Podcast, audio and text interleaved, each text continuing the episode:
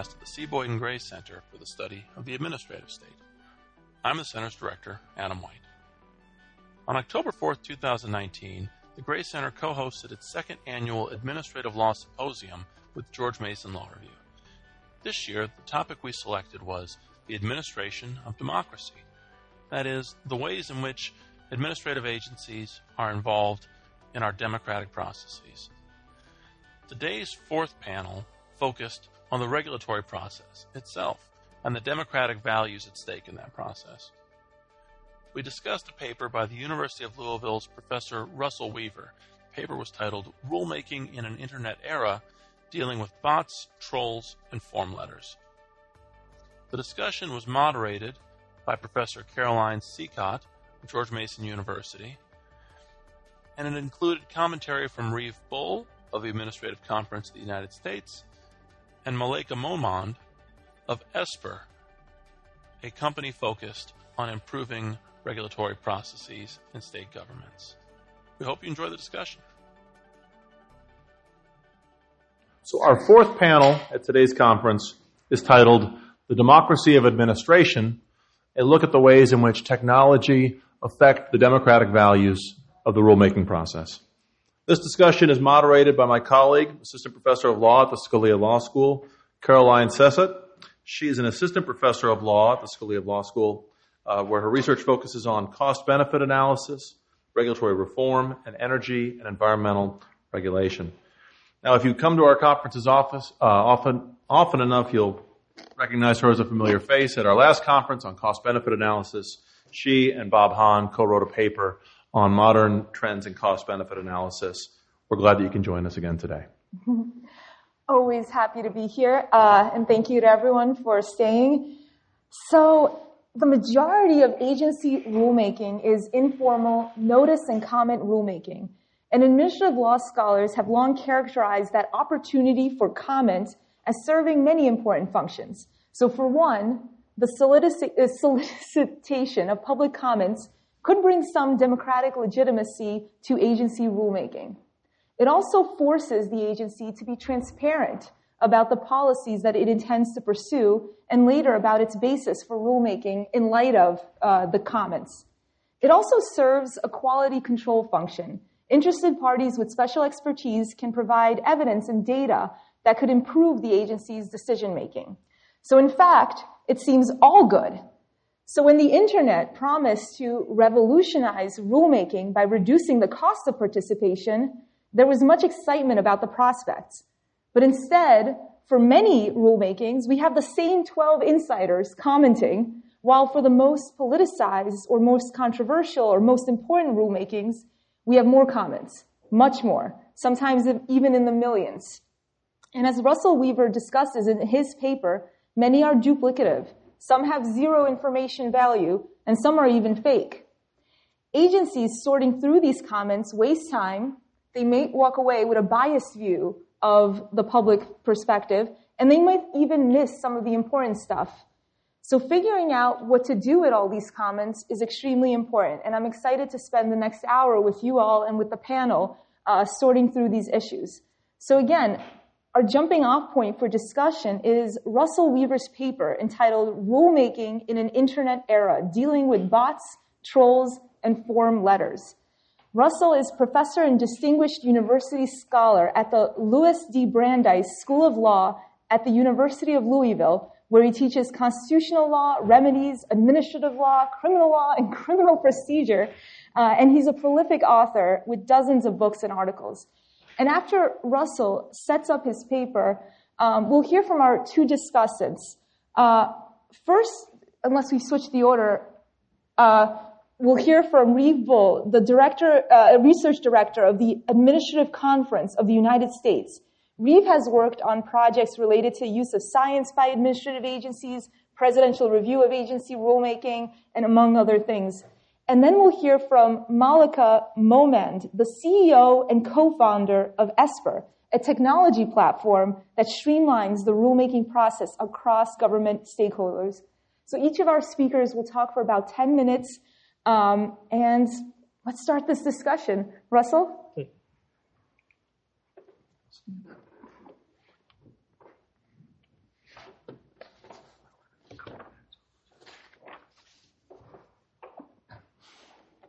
Good, thank you. Is that on? Can you hear me okay? All right, good. My particular interest is technology, internet, in particular how the internet interacts with society and how it affects the democratic process. If you'll bear with me, I'm going to want to, want to quickly start away from the administrative process, simply talking about the development of technologies, because it tells us something about the internet, because we look at the evolution of speech technology in particular. One of the things we see is that we've seen these dramatic advances over the century. I mean, if you think about centuries ago, if you have a battle being fought in a distant place, a Roman emperor would learn about the outcome of that battle slowly. The information would come back by horse or chariot or boat or someone on foot, but quite slowly. The first major advance we have in terms of technology is the Gutenberg press. I'm not going to talk a lot about the Gutenberg press, but it was revolutionary because it made it possible to create multiple copies of documents. And it led to, I think unquestionably, the American Revolution. It led to the Protestant Reformation, led to all sorts of changes in society over the centuries. Eventually we get to the development of electricity, several number of hundred years later. But what we see is technology, electricity in particular, makes it possible for information to move much more quickly than people could move. So this is kind of an abbreviated version of, of, of what I wanted to say, but um, because I've only got a limited amount of time. The other major factor that we see is that historically we've had gatekeepers who could control what people could read, see, or speak. I mean, when we think about newspapers, for example, the Gutenberg printing press, what we see is newspaper editors and reporters and owners could decide who could publish in those newspapers. Um, when we talk about radio and television, we see the same thing. And so over time, there were great limits on what ordinary people could do. The internet has transformed society in lots of ways, as everybody knows. For one thing, it's made it possible for ordinary people to communicate on a broad scale. And we see that with, I mean, all sorts of technologies when we look at Facebook, Twitter, um, other technologies. And Moreover, by and large, there were some exceptions, which I'm not going to go into because of time. By and large, people have been freed of the traditional gatekeepers. In other words, they want to communicate, they can communicate. And even when we find that groups like, or organizations like Facebook or Twitter try to limit their communication, people still have the ability to communicate. Um, and so when Alex Jones gets banned from from Google and Facebook and Twitter, he's still on the internet and people can still communicate with him. Now, as we think about the administrative, let me say one more thing about that, though. It's a huge advance democratically when we see what the internet has done. We see it, for example, in the Middle East. You know, when you look at the Egyptian revolution, the Arab Spring, driven heavily by the internet, driven heavily because it allowed people to communicate directly with, with each other. Prior to um, the development of the internet, we had newspapers, we had television, we had radio, but the government could control all three. When we get to the Arab Spring, government can't, they can continue to control radio, television, uh, newspapers, but they can't control the flow of information on the internet. And as a result, people protested. They could coordinate their protest over the internet and basically do an end around the traditional media. Now it's interesting because at one point, Hosni Mubarak decides that what he should do is shut down the internet and decides this is a good idea. And I could have told him this was a really bad idea because you think about it, the internet, you know, at one point Marx said, you know, religion is the opiate of the masses. Well, today it's clearly the internet, you know, and, and you, you, on my campus, I can be walking across campus. You really get run into by students who all they're doing is trying to do things on their cell phones. And actually, um, so it's, you know, and, and so think about what happens. When he decides to shut the internet down, what he's trying to do is quell the protest.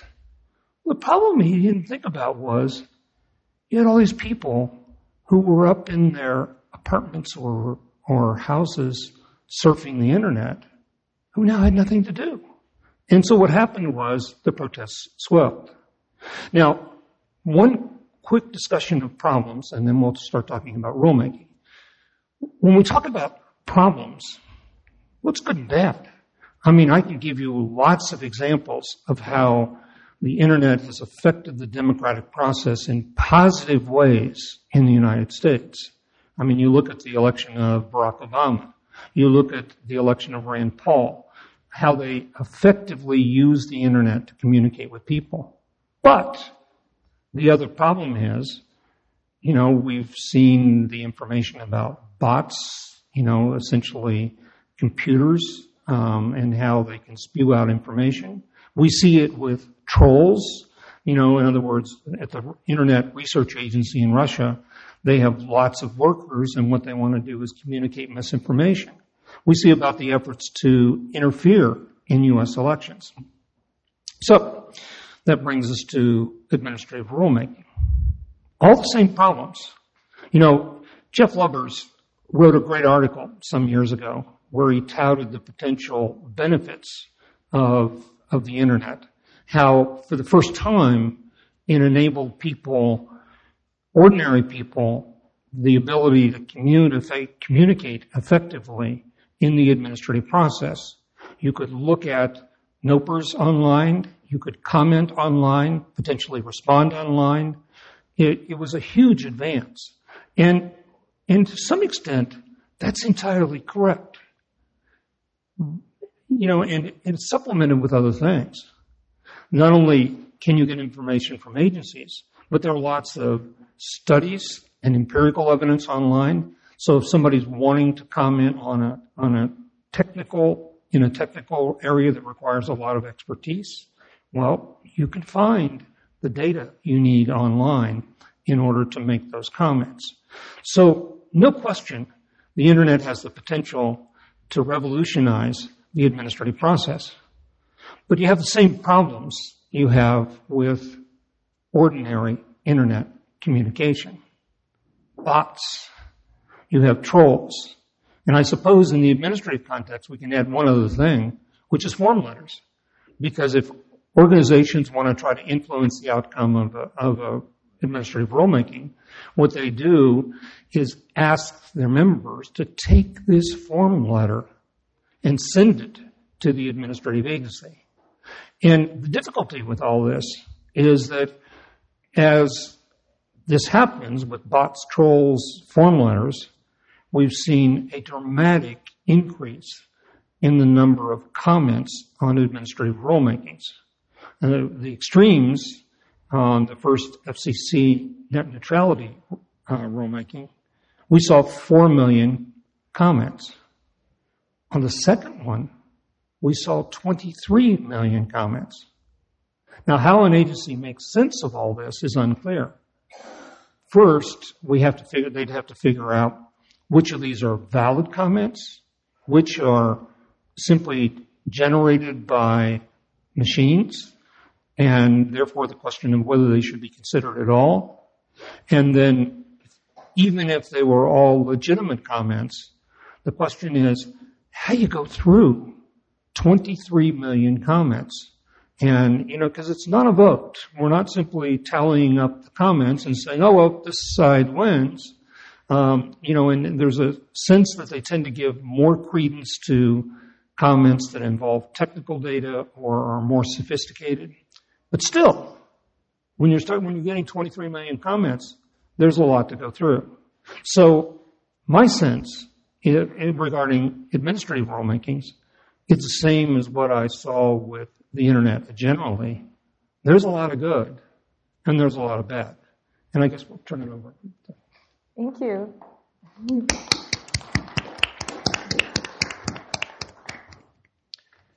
Wonderful. So uh, first, thanks uh, to Adam and Andrew and uh, Leah for the opportunity to participate with these uh, my fellow distinguished panelists, and uh, thanks in particular for to Russell for this um, excellent paper. I would highly commend it to um, to all of you uh, when it becomes available. And um, what I'd like to do in my presentation is take the taxonomy that Russell puts forth in his paper, the sort of types of problematic comments, if you will, that have emerged uh, with the rise of the internet. Um, and basically overlay that taxonomy with what I see as the policy justifications for notice and comment or, or for public participation more generally. Um, and what I think this yields is some kind of interesting and, and, and, anomalous results. And in particular, I think whether or not these types of comments are a problem really sort of depends on, on these undergirding policies. Uh, so I'll try to do that quickly. I also want to briefly um, set forth the relevant law, uh, some of the work that my agency has done in the administrative conference, uh, some of the recommendations we've issued in this area, and then try in a very, very brief uh, fashion to try to sketch a possible path forward. Uh, so first is the, the taxonomy of, of, problematic comments, and you know I put that in quotes because I think whether they're problematic really depends on what the purpose of the exercise is. Uh, and I think Russell is exactly right in terms of laying out sort of three distinct types of potentially problematic comments. The first are so-called fraudulent or fake comments uh, where the person is either misreporting his or her identity or perhaps including fraudulent information in the comment itself. Uh, then there are so-called bot comments where it's basically a computer algorithm. It's not an individual person that's actually writing the comment and submitting it to the agency. Uh, and then finally, there are so-called mass comments, which is hardly a new phenomenon. I think it's become much more pronounced, obviously, in the internet age. Uh, but you have going back decades, postcard writing campaigns where, you know, the Sierra Club or some other entity would encourage their members to submit a postcard to the agency. So the agency would get thousands or tens of thousands of, of virtually identical comments. Um, I had a, uh, oh great, the PowerPoint is, uh, oh excellent, thanks. Uh, so you'll see, you know, I put up a uh, Venn diagram, and this is obviously imperfect. Um, for instance, I think there's probably a lot more overlap between fake comments and bot comments than this suggests. But the point I wanted to make is there's each a distinct phenomenon, and there's definitely some overlap uh, between these three. Uh, so moving on uh, to the relevant law. Um, so I think the key provision here is just Section 553C of the APA, that the agency is required to consider the relevant matter presented in the comments that they receive. Uh, what's interesting, though, is I think um, mass and bot and fake comments really force us to look at exactly what does that mean, considering the relevant matter presented uh, when you're getting these types of, of high volume comments. Uh, so, for instance, mass comments. Um, now, as Russell said, and I think everybody agrees with this, the rulemaking comment uh, process is not a plebiscite. So the agency should not tabulate the number of comments received and somehow take that as a vote, either in favor of or against the policy. Among other things, wildly unrepresentative uh, of the underlying population. Um, so the number of comments received are probably irrelevant. Uh, however, you know, they should take the comment into account at least once, insofar as it includes relevant information. Uh, fake and bot comments, um, similarly, probably can be ignored. Um, however, if you push on it a little bit, I think it poses an interesting question because with bot comments particularly, let's posit the possibility that you have a bot that actually writes something that is relevant, that actually uh, is worth considering on the part of the agency. Are they legally required then to take that into account?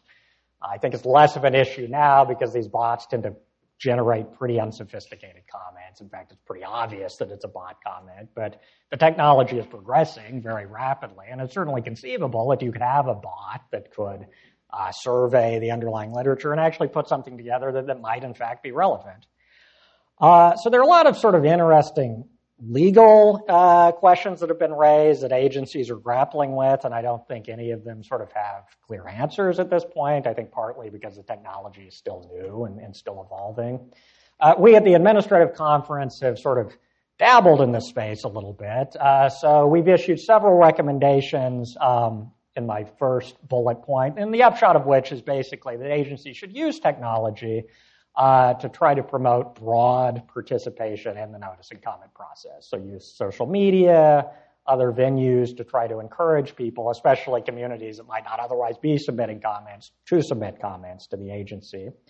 Uh, we also, in one of those recommendations, explicitly endorse the idea of deduplicating comments. So if the agency gets comments that are identical or substantively, uh, substantially identical, uh, our position is that the agency should feel free to just treat that as a single comment and ignore the actual number of comments that they've received, which I think is basically the approach that, that most agencies are taking. Uh, then we also have a second set of recommendations that encourage agencies to supplement the notice and comment process. So our perspective is obviously notice and comment is very important, uh, but the agency should really sort of look at the whole life cycle of the rulemaking, from conceiving of the rule to retrospective review of existing rules, um, and seek out public participation where relevant. Uh, so that's sort of the general background. What I'd like to do now, uh, briefly, uh, is sort of introduce what I see as sort of the, the, the, two policy justifications that you hear most broadly in this space, and then tie those to the different types of comments. Uh, so the first justification is technocratic. The idea of notice and comment is that the agency is obtaining dispersed information from the public uh, that they might not otherwise be able to generate on their own, and that increases the sophistication of the rulemaking process. They can then take that into account. Uh, there's also a democratic justification that you frequently hear in the literature. I think everybody agrees, as, as, as Russell stated, that this is not a plebiscite. Uh, however, some, like Professor Nina Mendelson, for instance, at the University of Michigan, have argued if the agency does get a massive number of comments, and especially if the comments all point in a particular direction, uh, perhaps the agency actually should take that into account uh, in some way. Uh, so let's explore briefly how. Um, these policies line up with the different types of problematic comments.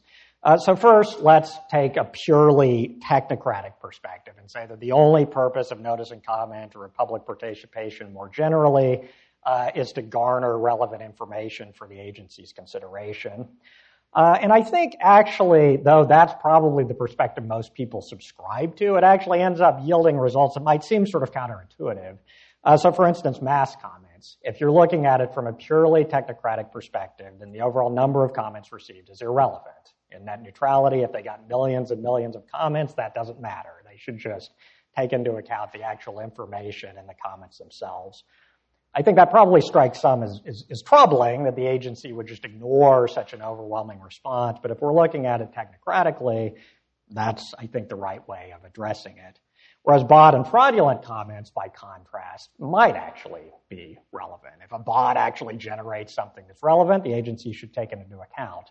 Similarly, with fraudulent comments, uh, as long as the identity of the commenter doesn't matter, then if it contains relevant information, then the agency should consider it. However, you might have instances where the identity does matter if the person is purporting to represent a particular entity, and then the agency should take that into account. Uh, conversely, if you look at it from a democratic perspective, then I think you get a different set of results. So mass comments might actually be relevant. Uh, of course, you have to ensure that the comments actually correspond to real people, and that's not necessarily always the case. But as long as you can establish that, uh, then from a democratic perspective, the agency should be considering uh, the number of comments that they receive, and particularly if they point strongly in one direction or the other. Bot comments and fraudulent comments, by contrast, would be irrelevant if it's a democratic exercise, if it's not an actual person, or if the person has mis- uh, misrepresented his or her identity, uh, then the agency should not be taking that into account. Uh, so finally, um, what I'd like to do is sort of briefly uh, go through sort of what this means in terms of, of moving ahead, how agencies should take all this into account as they're structuring their rulemaking processes.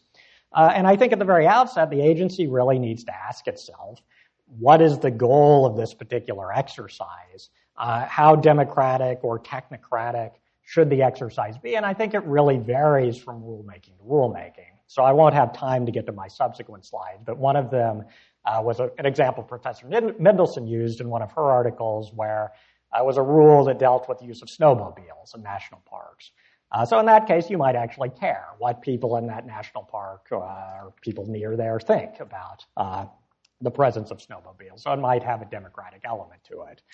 Uh, whereas other rules, you know, arsenic levels in drinking water or any number of highly technical things, uh, you probably don't care so much about how people feel about that. Congress has made the policy determination. Really, what you're looking for is relevant information that the agency can take into account as it's crafting that rule. Uh, and in light of sort of the answer to those questions, then I think the agency can do certain things to optimize notice and comment and perhaps supplement notice and comment in order to advance these policies. Uh, so on the optimization front, um, if uh, the agency gets massive numbers of comments, uh, if it's really more of a technocratic issue, uh, then I think it should ignore those, or it should take it into account once and uh, ignore the overall volume received. Uh, on the other hand, if there's a democratic element to it, then maybe the agency should, to some extent, consider uh, the numbers received, uh, though certainly not treating it as a plebiscite. Uh, similarly, with respect to fake comments or bot comments, if it's a technical exercise, maybe you don't care so much about the identity, even if it's being submitted by a computer. Uh, on the other hand, if it's a democratic exercise and you do care about the identity, then perhaps there are exercises you can put in place, and Russell touches on some of these in his paper, uh, to actually ensure that the individual submitting the comment is a real person uh, and is the person he or she purports to be. So you could use CAPTCHA technology, or you could perhaps even require an affirmative statement when you're submitting the comment, uh, subject to criminal prosecution perhaps, uh, that you're actually the person that you purport to be. Of course, that raises the question if it would have a chilling effect on the participation, which you know I think is a countervailing cost. Uh, and then similarly, the agency might look at ways to supplement the notice and comment process. Uh, so if it's a democratic goal, then there are probably more sophisticated ways than notice and comment uh, to actually determine what the public policy preferences are. You could do an opinion poll, which would be uh, much more representative.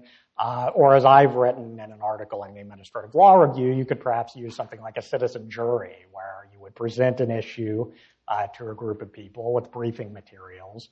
Then you'd get, uh, assuming it's you know demographically representative, both a representative sample as well as a more informed sample.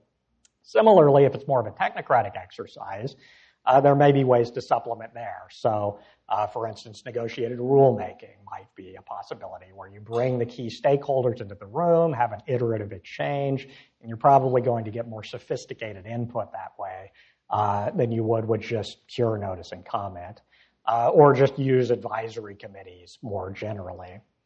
Um, of course, notice and comment will always be legally required, uh, and the agency will continue to do that in appropriate instances.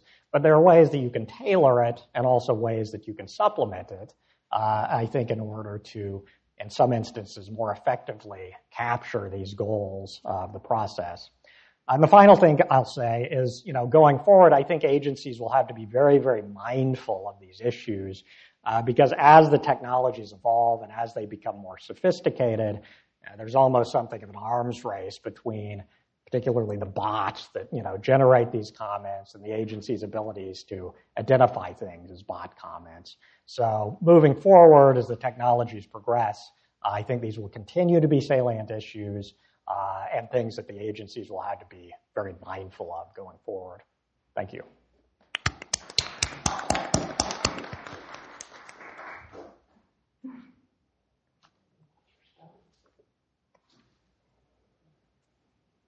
All right. While this slide is it on? All right. Uh, my name is Maleka. I'm the CEO and co-founder of Esper, which is a regulatory technology platform that helps governments manage the rulemaking process. Um, there's our logo. I am sort of chuckling over describing the the technology development process as an arms race, particularly in this space. I've never thought of myself as running an, an arms company, but uh, maybe I'll put that on my business card. um, cool. So I will give you a little bit of background on why I started Esper, um, and then talk to you about some of the ways I think technology can help make the rulemaking and particularly the public comment process more transparent, more data-driven, um, and more accountable to the public and within agencies. There we are. So just so we're all familiar, I'm sure we know, um, this is what the traditional rulemaking process looks like in government. There are a lot of steps. This is simplified. Um, we had a lot of fun putting this together um, back at our offices in Austin. And what Esper tries to do is really take in the key elements of all of that from initial research, drafting, public comments, um, put it into technology, modernize it, and then make it transparent both internally within agencies and then also to uh, the public as well. Right now, for context, we're mostly operating at the state level and a few federal agencies. So I started Esper after working at a nonprofit research firm called Argive. And Argive was based in Silicon Valley and part of an arm of a venture capital firm called 8VC.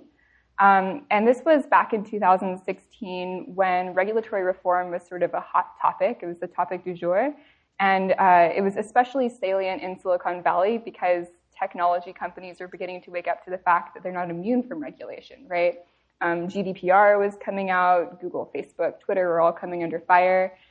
Um, and at the VC firm where I was working, uh, technology companies were trying to figure out how to navigate regulation because for smaller startups, right, there are regulation poses a high barrier to entry if you don't have the legal, you know, acumen to figure out how to navigate it.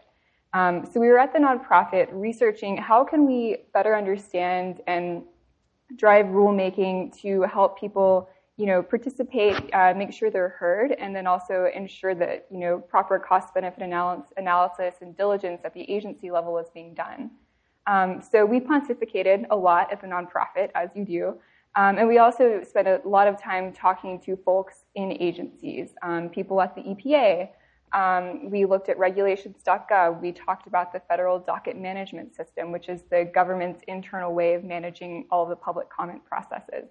Um, and we produced what I would call a seminal report called improvingregulations.gov, um, which actually introduced me to Adam and it introduced me to Reeve a few years ago. Um, and in this report, we basically looked at regulations.gov. We looked at two dockets, um, one that had a high volume number of comments, and then one that had very few comments. Um, like you said, sometimes there are millions and sometimes there are 12. Uh, and we put on our, you know, sort of technology consumer app uh, lenses and said, how can we look at this website and the way public comment periods are being held and uh, try to insert more data and best practices from consumer technology um, to, to drive more transparency. So like I said, we looked at regulations.gov, and I think it is also important to, to talk about the federal docket management system, FDMS, because uh, that's the government's way of organizing all of this data and information that's being collected through regulations.gov. So uh, each of the next several slides um, goes through the white part of the slide is going to be like challenges or observations that we noticed um, when looking at these two dockets. And then the second, uh, the darker part of the slide is, you know, what we think can be done about this. So the first is that it's very difficult to quickly interpret and summarize public comments. Um, comments right now on regulations.gov are submitted as free text um, or they're uploaded PDF attachments. And from a software engineer perspective, that's like your worst nightmare because the data is not structured, right? Um, and what you really want to do with data is structure it and begin to pull out insights or parse the data. Um, so because it's structured or unstructured right now, it's difficult to do that. Um, so if you have a high number of comments on a really you know contentious docket, um, it can be difficult to figure out what the public sentiment is, um, if there's constructive feedback in there, or if it's just a bunch of carbon copy comments. Um, so again, I'm very mindful, as uh, as Reeve said, of not trying to make the rulemaking process a plebiscite. Um, but I do think that there are ways that we can better filter and organize comment information to uh, make it more digestible, both in the public and on the government side of things. Um, so the first would be enabling comments on comments. If Reeve leaves a comment on an EPA rulemaking that I think is pretty valid and I'd like to like add my own two cents to it, what if I'm able to do that? But right now you can't. Um, what about comment upvoting? Um, again, like maybe I don't want to leave a comment on Reeves' comment, but I just want to give it my thumb of approval. Maybe that's a way to, you know, reduce noise, but also show, you know, comments or arguments that are getting support. Um, other things that can be done are docket summary statistics. If you go on regulations.gov right now, you'll see like here are, you know, dockets that are trending. But what constitutes trending? Is it trending negatively, positively? Why is it trending? Um, is it because there's media attention coming to it, or there's a high number of public comments, or the comment period is closing? Um, adding more analytics to this can uh, help people understand and organize information better. Other ways to filter uh, and organize large documents or dockets would be to, you know, filter by industry, by NAICS codes, um, which is the North American Industry Classification System, um, or other ways of tagging the data, again, to make it easier to organize. Um, and I think that when you go on regulations.gov, it can be a little bit overwhelming if you don't know what you're looking for. Um, so if we want to reduce the barrier to entry for people that should be participating in the rulemaking process, organizing information or creating a better IA, which is information architecture, is paramount. Okay. Uh, the next is uh, the majority of comments in the two dockets we looked at came from industry associations um, with a high concentration in DC. We actually mapped all of this in a very large spreadsheet. Um, so ways to figure out where comments are coming from and who they're coming from, I think is also important, just so you know your audience. Um, you can track by geography or user type. User type might be industry association, private individual, small business, medium business, large business. While these factors don't necessarily need to determine the outcome of a rulemaking, I think knowing who is commenting on a rulemaking um, is important, you know, to, to make sure that maybe everything is being heard. There are groups like the Small Business Administration Office of Advocacy whose job is to make sure that small businesses are represented in the public comment period. But right now, how do we know if small businesses are actually represented? There's no good way. Um, another thing, and this is particularly you know, popular in consumer technology, for better or for worse, is to leverage email data to send email notifications on related rules. So if uh, I comment on the snowmobile regulation that Reeve mentioned, I'm just going to borrow your shamelessly. Um, you know, what if I also want to know about snowboarding regulations, et cetera, et cetera, right? So you can uh, very easily use technology and email marketing um, to, you know, say if you liked this, then you may also want to comment on this. How many times have you been caught on Amazon buying maybe too many things you should have just because Amazon's algorithms are very good at recommending um, some other things you might want to add to your shopping cart. Um, you could also tag rules with NAICS codes and build RSS feeds around them, or allow users to self-identify within a group, um, so that you know ultimately we know where public comments are coming from, and you can better uh, parse the data as well. A lot of my presentation focuses on organizing information and data. The theme. Uh, the next thing that both of my panelists talked about is you know duplicate comments, bots, carbon copy comments. This is nothing new, but it's uh, definitely become more of an issue and heightened over the past few years. Um, and there are ways to get around this. There's definitely CAPTCHA. There's ways to uh, authenticate users um, through, you know, typing in like the 5223 or whatever, you know, passcode they ask you to do.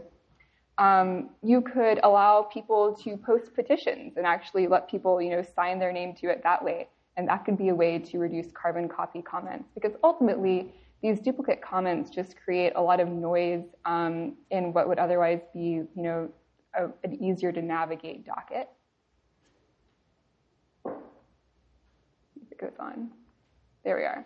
Okay, and this is the one that I feel most strongly about. Um, language and deadline constraints on dockets. Now, per APA, right now, you know, the agency has like maybe a 90 day, sometimes longer comment window for how long uh, people can leave comments on a proposed rulemaking. Um, I think this limits constructive participation because what if this rulemaking has been going on and I didn't know about it? Um, am I still not allowed to talk about it with the agency? Um, I think that we should you know, we can keep the deadlines, but I would also like to add that we should do living dockets where at any point someone should be able to go and leave a comment on a rulemaking. And if it hits a certain number of comments or threshold of comments on a rulemaking, then it triggers a review or, um, a, a, you know, at least an agency investigation on what people are saying about it. Um, because a lot of times an agency will do a proposed rulemaking, they'll have their public comment period, people say their piece, then the rule goes into effect. And then five years later, people have a lot of opinions about it, right? Because um, they've had the time to actually feel the effects of the rulemaking on their business, um, on their livelihoods, and that's when you really want to go in and, you know leave your feedback. Maybe it's after you've been fined by the EPA for something that you think is dumb, or uh, wishing that the rulemaking was stricter because you see a lot of bad faith actors in the marketplace. Um, that I think is something that we should allow and incorporate into regulations.gov. Um, I sort of liken it to the analogy of leaving a you know review on Yelp for a restaurant. Um, it's not like you go have dinner at a place and then you have to leave a comment on or a feedback on that restaurant within 24 hours. You can go on Yelp whenever you want to and leave a you know review on uh, on Yelp. So that's something that I think is important and would be a better way to solicit better public feedback. Um, along those lines, I also think that we could supplement the public comment process by creating advisory boards um, or even having agencies ask specific questions about the rulemaking. Like, what are they trying to get out of it? Public feedback, um, cost benefit analysis. Uh, by creating forms, we can make the rulemaking and public comment more data driven. How am I doing on time? Nearly there? Yeah, I've got like We're about a minute okay, over, okay, okay. but I've been I've been generous, and this is all very interesting. I'll wrap. I'll wrap. Um, maybe I'm going to be forced to wrap. oh, there it goes. All right. So talking about cost benefit models, um, and then ultimately, what I want to show you is here are some graphs, some things from our product where by collecting better information and organizing uh, the, the public comment data on the front end, uh, we can do really interesting analytics on, you know, affiliations of comments or sentiment analysis, where the public comments are coming from from different regions in the United States. So maybe an EPA regulation is really favored by California, but you know has high negative sentiment in Texas. This is all interesting data that we can only glean by cleaning up and making regulations.gov and the FDMS more accountable um, and collecting better information on the front end. So with that, thank you for your time.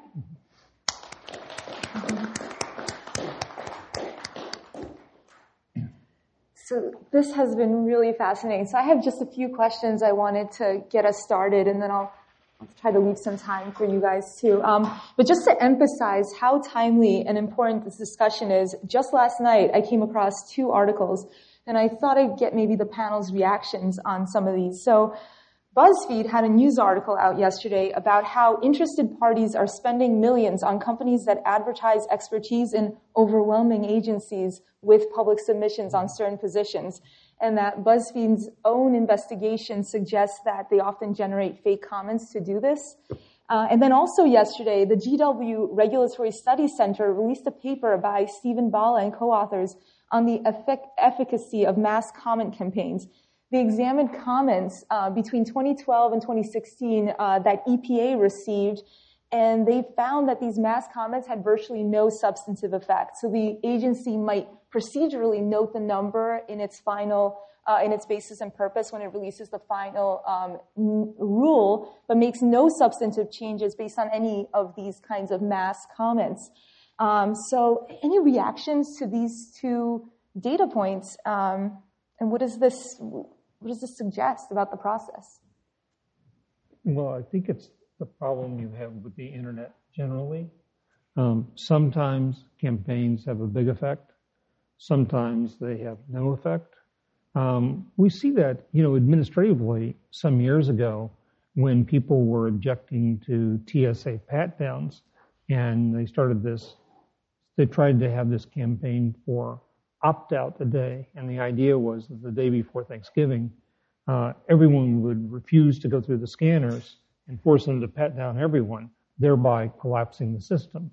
And of course, it didn't work because most people on Thanksgiving are more concerned with getting home than they are with protesting. And if you collapse the system, they're not going to get home that day. And so, but it was it was extraordinarily interesting how the idea went in a matter of a couple of weeks from just an idea to to be getting national controversy. And and so eventually within two or three weeks you've got the head of TSA coming on the media talking about this and people debating it. And it interesting because it ran its course within the within five or six weeks because people thought it was a good idea to begin with, but the more they thought about it, they thought this is a stupid idea. So, so it, it shows, I think, that you know when we talk about these attempts to have mass communications that influence agencies, well, you might or might not. And the question is, are they really going to going to look at all these comments? Now, I like some of the ideas that they suggested for dealing with this. Actually, the idea I liked best was some author recommended that we just charge a dime for every comment. Because that gets rid of all the bot comments, because nobody's going to want to submit a million bot comments and have to pay a dime for each one. Um, but it, it's, it's a serious problem. Uh, so yeah, no, I I uh, generally agree with with with everything um, Russell said. I, I, think it's it's it's an interesting sort of disparity between sort of how it's perceived on the one hand and sort of how it's actually playing out in practice on the other. We at the administrative conference um, did a program on this last fall, and I thought one of the best comments uh, was from Professor Cynthia Farina, uh, formerly of Cornell Law School, and she sort of described this as being like pink eye, that that uh, basically it, it, looks terrible, uh, but it's really not all that bad. and um, I, I, I, think that perhaps, you know, there are certainly instances where uh, this, you know, poses a real problem.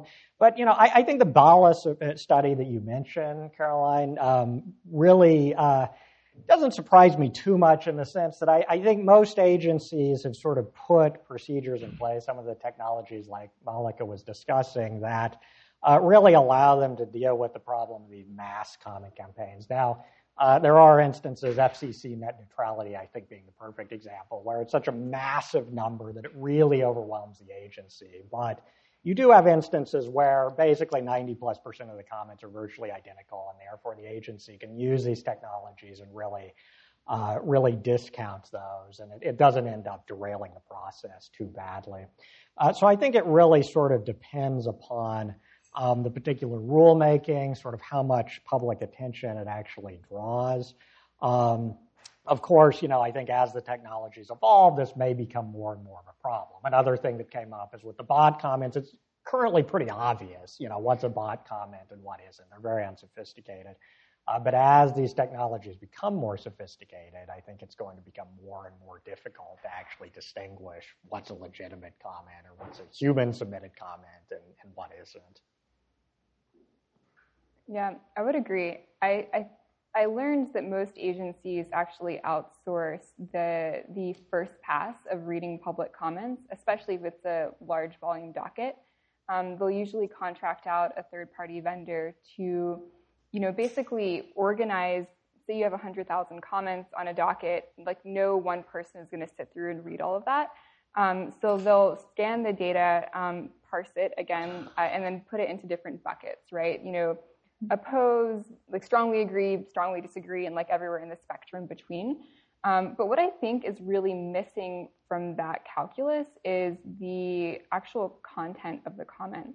Um, sometimes you get a thousand comments that are like pure emotional rhetoric. Um, mm-hmm. They really lack substantive value. It's just, I do not like this regulation, like, please take it off the books, right? Um, whereas if someone can come to the docket with a well formed argument um, talking about how this will actually impact their life, their business, whatever, um, with cost benefit data, should those comments be weighed you know, more than something that's just emotional rhetoric? I think that's actually a, a more important question. Um, how are we, you know, weighting comments if we should be? Uh, I think that's I think that's exactly right. I think it does come back to what Reeve's talking about with these purposes of rulemaking. So Russell's paper, he discusses the extent of this problem and uh, and Reeve, I, I, saw you as sort of pushing towards um, agencies sort of more often on the technocratic, so looking for these relevant technocratic. And Maleka, I see both sides, like having that participation, being able to upvote, but also making sure we have that relevant information. And I think there are solutions. Um, you know, Reeve didn't get to a slide about the technical advisory committees, but I think these solutions are very interesting and worth considering. But it just it took me down a path where um, we might have to decide what we want from the commenting process. What's the point to get to what is the optimal approach and how we're going to sort through, parse, if you will, the, uh, with the uh, with the comments. And my question is, who who is going to make these changes and implement these changes? And what I mean by that is, you know, certainly Congress can require changes to APA commenting norms, but I don't think anyone's holding their breath on that.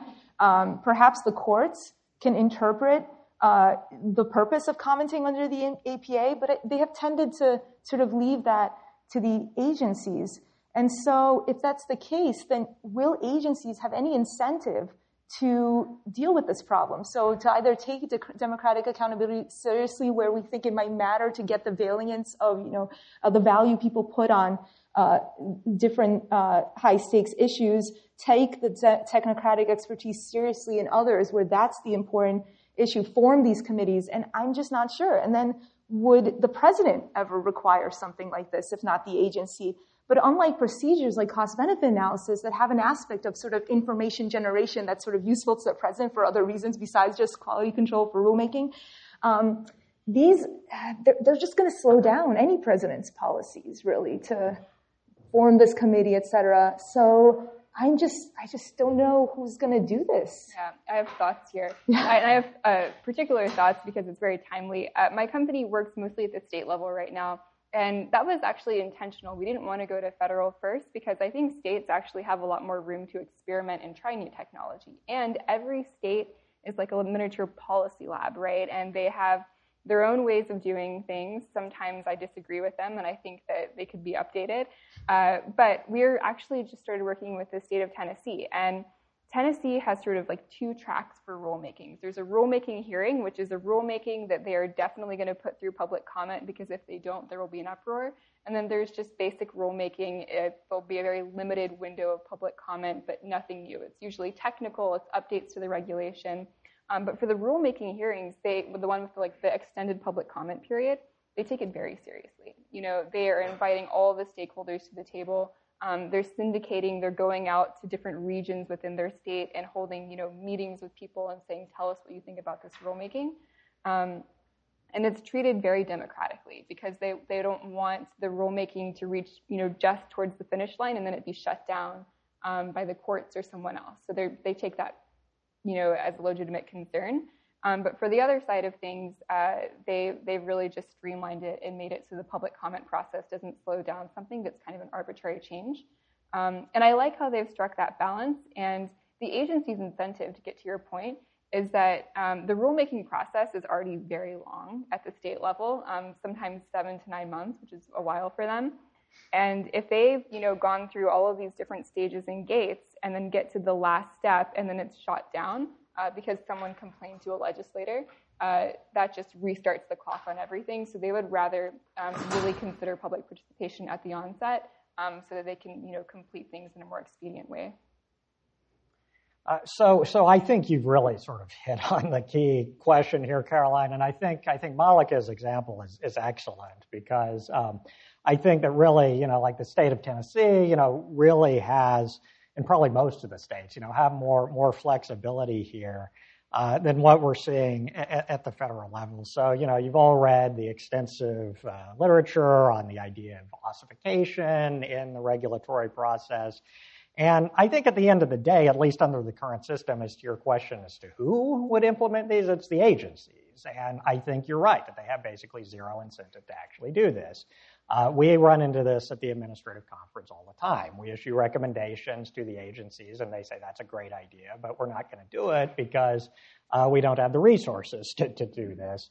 Um, and I think this is particularly true in the, the notice and comment process. So uh, Maleka gave the example of seven to nine months uh, the state of Tennessee, it can be substantially greater than that, you know, at the federal level. Years and years that it takes an agency to get out a rule. And this is just with traditional notice and comment.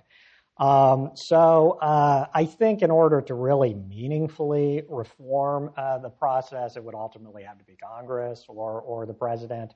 Um, and uh, you know, I think notice and comment is obviously uh, a very long-standing vintage. I think it was one of the key uh, innovations of the Administrative Procedure Act. Uh, but I think it's arguably time to start rethinking whether this should be sort of the be all and end all of the public participation process. Maybe it's worth uh, allowing more flexibility uh, in certain cases to try some of these different approaches that might be more tailored to what the agency is actually looking for in the particular rulemaking rather than having an across the board standard where um, notice and comment is basically the, the primary, and like, you know, legally required, at least, you know, under the APA mechanism for, for soliciting public input. Because I think you're right. Under the status quo, the agencies just really don't have much of an incentive to actually do any of this. Yeah, but bear in mind one thing. The one entity that hasn't been talked about that you raised are the courts. And you might say, well, what's the role of the courts in this? And I probably tend to agree with you the two of you that maybe they don't have such a role. But, you know, I just finished an article on nationwide injunctions, and it looks like everything gets in, gets litigated just about today.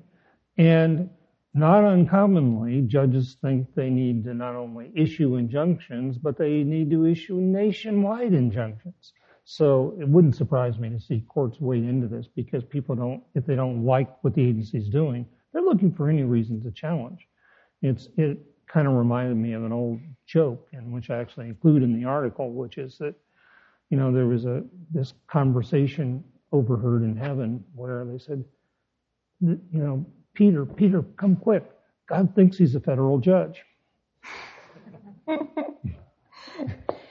yeah, so I I'm not as sure about the courts taking this opportunity now to expand their um, uh, muscle in this area, especially since we have some justices on the Supreme Court that already on record sort of questioned courts applying more procedure to agency rulemaking, sort of along the Vermont Yankee line. So, but um, but I I am hopeful that agencies sort of internally and maybe using the states as laboratories um, could show some of the value in this.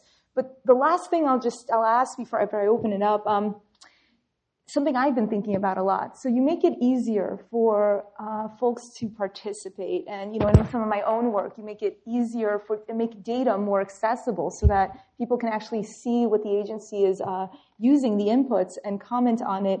But will this lead to more useful, relevant comments? Going back to Reeves touching at the APA language, um, and I'm I'm not so sure about that. Um, I. Uh, and but I'm not. But I want there to be more. And so I thought maybe it's it's more than that. Maybe it's part of just making uh, our citizenry more informed about what agencies are doing, even if it doesn't lead to. So if Maleka's uh, platform kind of gets taken in, and regulations.gov could really use what you're talking about. You're telling me. Um, uh, then maybe it becomes this uh, popular thing to sort of look into what agencies are doing and make these votes. At least we know what's going on. Well, bear in mind, there was a point where when you talked about very technical regulations, that it was really only sophisticated entities that were able to comment because they're the ones that had the data, they had the expertise. Um, with the internet, something I mentioned earlier, with the internet, a lot of this data is now available online. So if you want to comment on an environmental situation, you can find what you need online. And you know, one commentator noted that, you know, what's transformed is that instead of this being limited to certain agencies, now somebody sitting in their living room can put together what they need. Now, whether they're sophisticated enough to put together a good comment that's going to influence the agency is another matter. But it, it certainly has the potential to transform administrative rulemaking in that way. Yeah, I, I, I, agree with everything Russell said. I think that's exactly right. I think it lowers the bar somewhat, you know, such that it uh, perhaps opens up the audience to, to, some extent who can participate. And then particularly for the sophisticated parties, uh, you know, like for instance, Maleka mentioned commenting on comments and that sort of thing. It perhaps enables uh, a more iterative and, and, and, and, useful exchange among, you know, particularly the well-connected players. So I think marginally it does does make a difference, and perhaps longer term will have a make a more profound difference. A radical idea, but what if uh, instead of just like typing a paragraph or many paragraphs as your public comment, You just filled out a survey that the agency issued. Because if we want more constructive feedback, like that's going to be particular to each rulemaking, right? And the questions will be different to each rulemaking. But what if the agency knows what questions they want to ask and, you know, seeks uh, answers relative to those questions and just says, you know, fill out this survey think, telling us what you think about this proposed rulemaking. Um, that might be a way, and it does also create a barrier to entry, right? Because now you have to like take the time to fill out the survey, so hopefully you get more nuanced perspective. But then the agency actually gets data and information they can work with. Don't forget about paperwork reduction. I know. well, has any agency actually followed the Paperwork Reduction Act, though? That's an entire another panel. Let's hear from the audience. Perfect. Am I doing this? Uh, is all right. Um, we have three pan- uh, questions right here, so let's take it in some order. Let's. yeah, I was uh, very interested in Maleka's uh, uh, idea about keeping the rulemaking open. I used to have an office where we had regulations, and some of the most, you know, you adopt rules and then, uh, you know, people speculating what the effects are going to be. But when the rules actually go into effect, it's really important. And some of the most important um, comments we got were after the rules went into effect, you know.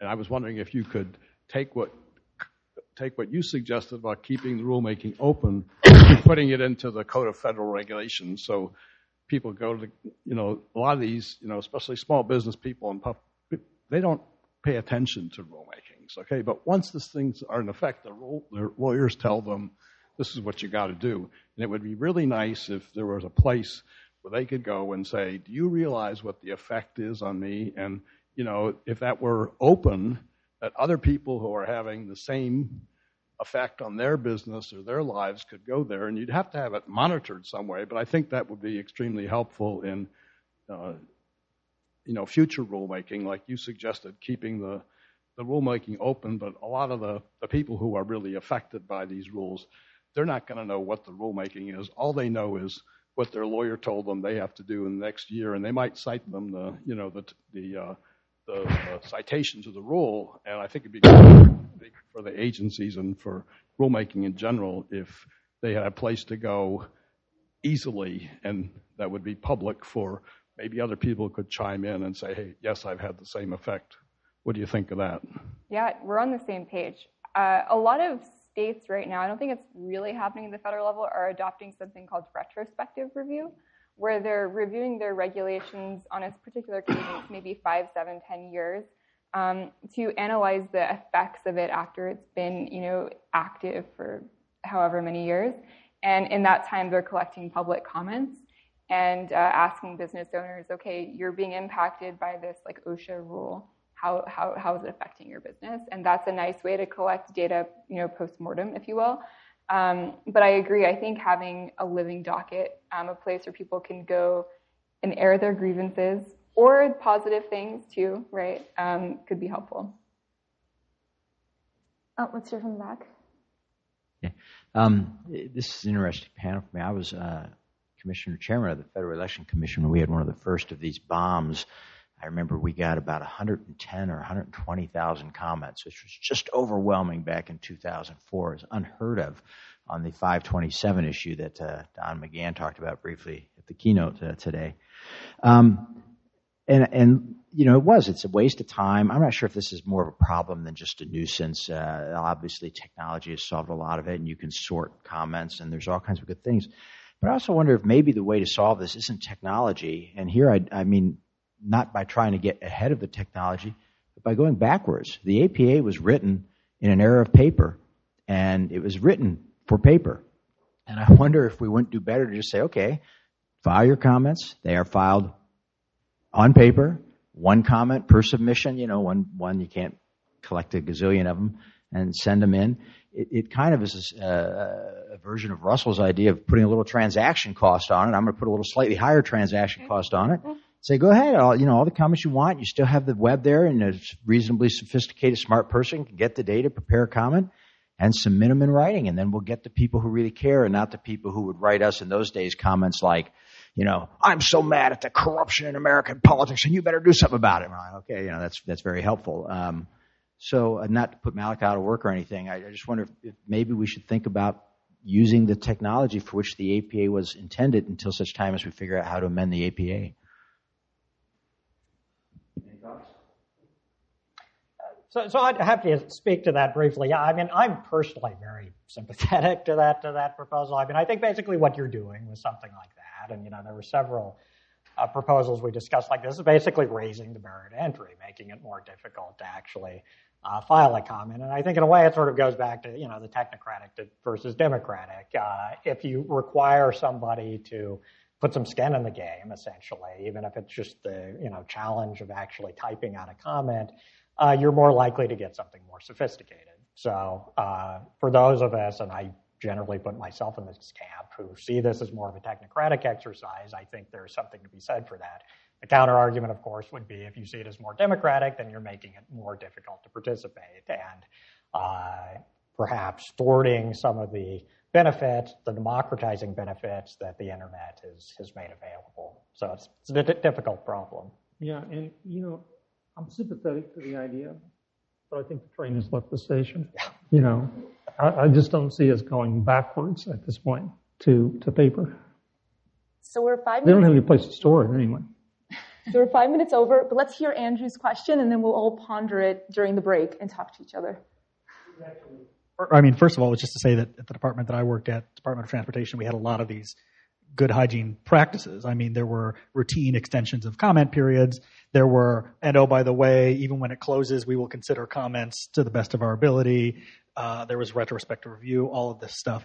Um, but all of that comes with risk. So my modest proposal was kind of the other, the flip side of, of what Brad just said, which is to say, uh, it seems there's somewhat ag- agreement. I'm not going to put words in your mouth, but it feels to me like all of you kind of lean towards the technocratic side here, and you say it's less about democracy and more about uh, technocracy. So, if that's the case, there should not really be a problem with eliminating the requirement in the APA that you consider relevant materials. Just open the door to everything. Uh, uh, uh agencies will now have less disincentive because they're not worried about legal risk with opening everything up, keeping it all open. I don't have to worry about sorting because if I miss something, so what? But I'll go back because you see what I mean. So I think part of the disincentive for agencies is the is the legal risk associated with uh, having to consider all of these comments. And if you take that away, many of them may be more incentivized to start being creative about collecting comments and, and analyzing it. And with that, let's thank the panel.